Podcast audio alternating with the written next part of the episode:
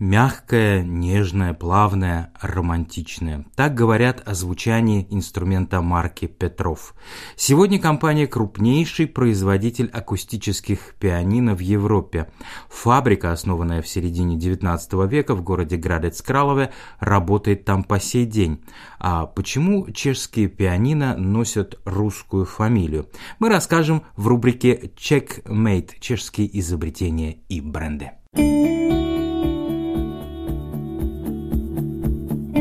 Checkmate – чешские изобретения и бренды. Сегодня инструменты Петров продаются на пяти континентах планеты и экспортируются в более чем 65 стран мира. Эта марка давно стала одним из символов чешской музыкальной культуры. Рояли и пианино Петров можно увидеть на лучших концертных площадках мира. Некогда в Советском Союзе обладание чехословацким Петров служило символом материального благополучия, но и марка остается одной из самых известных на постсоветском пространстве. Продолжит рассказ Катерина Испурвит.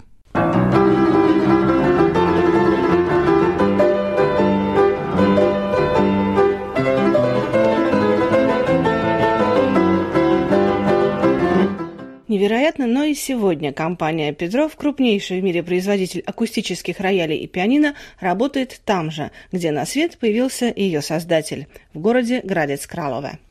Так кем же был Антонин Петров? Буква «Ф» на конце, типично русской фамилии, появилась в семье после того, как их предок осел на территории Австрийской империи. Впрочем, существует легенда, что Петров – специально выдуманный псевдоним, ведь если прочитать это слово наоборот, то оно звучит как «фортеп», то есть «фортепиано». Однако это всего лишь миф, ведь русское происхождение семьи доказано историческими документами. В 1765 году в городе Млада-Болеслав служил солдат из Томска по имени Мартин Петров. По окончанию службы он не вернулся на родину в Сибирь, а поселился в городе Мшено. Его внуком был Ян Петров, который стал столяром и открыл собственную мастерскую в Градице Кралове, называвшемся тогда Кёниг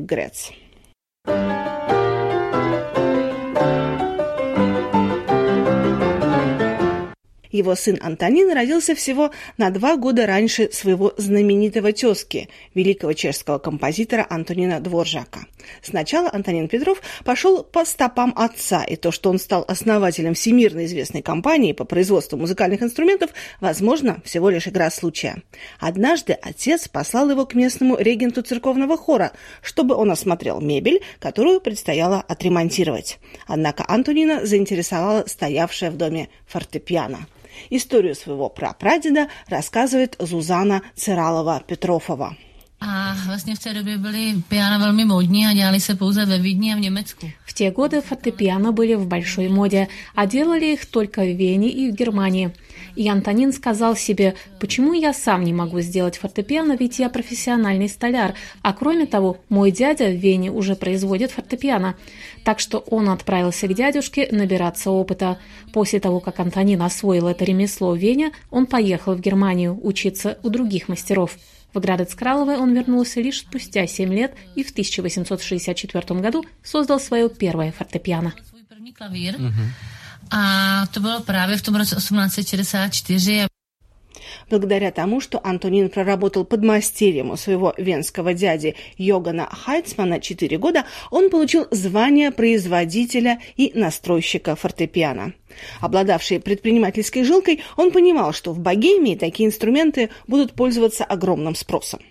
Чтобы производить высококачественное фортепиано, Антонин довел до совершенства мастерство изготовления каждой детали, а их в одном инструменте насчитывается более трех с половиной тысяч. Так началась история компании, которая знала взлеты и падения, рассказывает Зузана Циралова-Петрофова. Piano business je uh, těžký, to je prostě. Производство фортепиано – трудный бизнес, причем достаточно консервативный. Он зависит от экономической ситуации в мире, так что были периоды, когда дела шли в гору, а были и тяжелые времена. Это, конечно, прежде всего войны.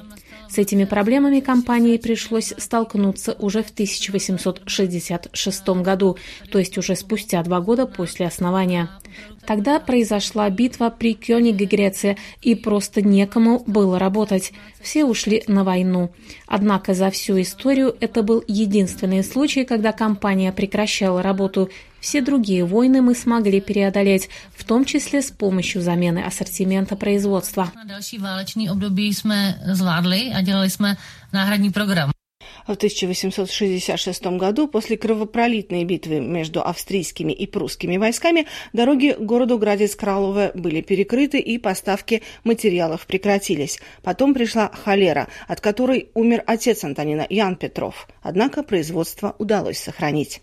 Свое состояние Антонин укрепил, заключив брак с Марией Кетцевой, дочерью богатого кожевника, которая стала ему опорой во всех начинаниях. Благодаря приданному Марии Антонин Петров сумел купить на окраине города земельные участки и трактир на Брне. На этом месте он возвел фабрику, которая с тех пор непрерывно работает там, с того самого 1874 года.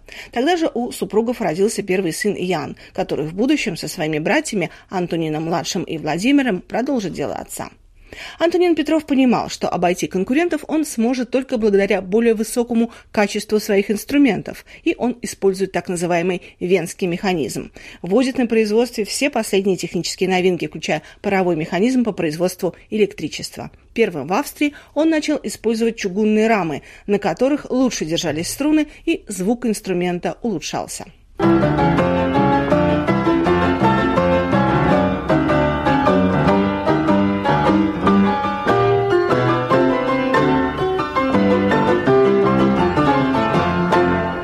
Конце XIX века об успехах фирмы Петров можно судить по тексту объявления, которое тогда публиковалось в прессе.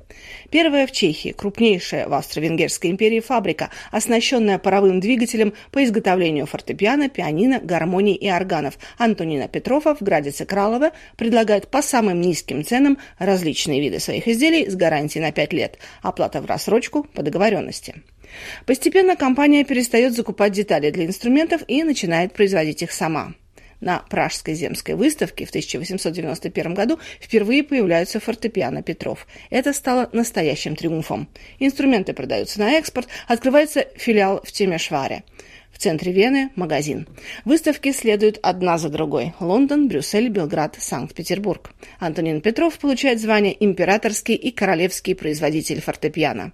Композитор Густав Малер, поклонник инструментов Петров, посылает фирме свою фотографию с автографом фортепиано Петров направляет как подарок наследнику трона Францу Фердинанду Десте. Это произошло за два месяца до того, как эрцгерцог был убит в Сараево. Однако он еще успел послать Петрову благодарственное письмо.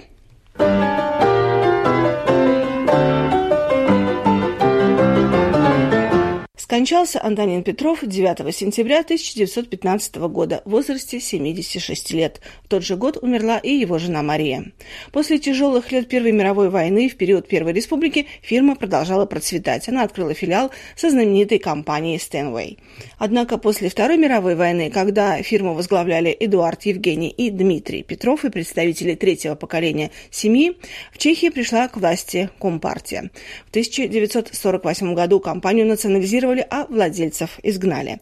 Однако традиция не угасла. Инструмент Петров завоевал золотую медаль в 1958 году на выставке в Брюсселе. В 91-м, после бархатной революции, на предприятие возвращается Ян Петров, представитель четвертого поколения династии. А к 2001 году фирма полностью вернулась в собственность семьи, пятое поколение которой теперь управляет компанией. Всемирно известная компания Петров неразрывно связана с городом Градец-Кралове, где сегодня открыт музей истории предприятия и мемориальная доска в честь его основателя Антонина Петрова, чей предок некогда приехал в Богемию из Томска.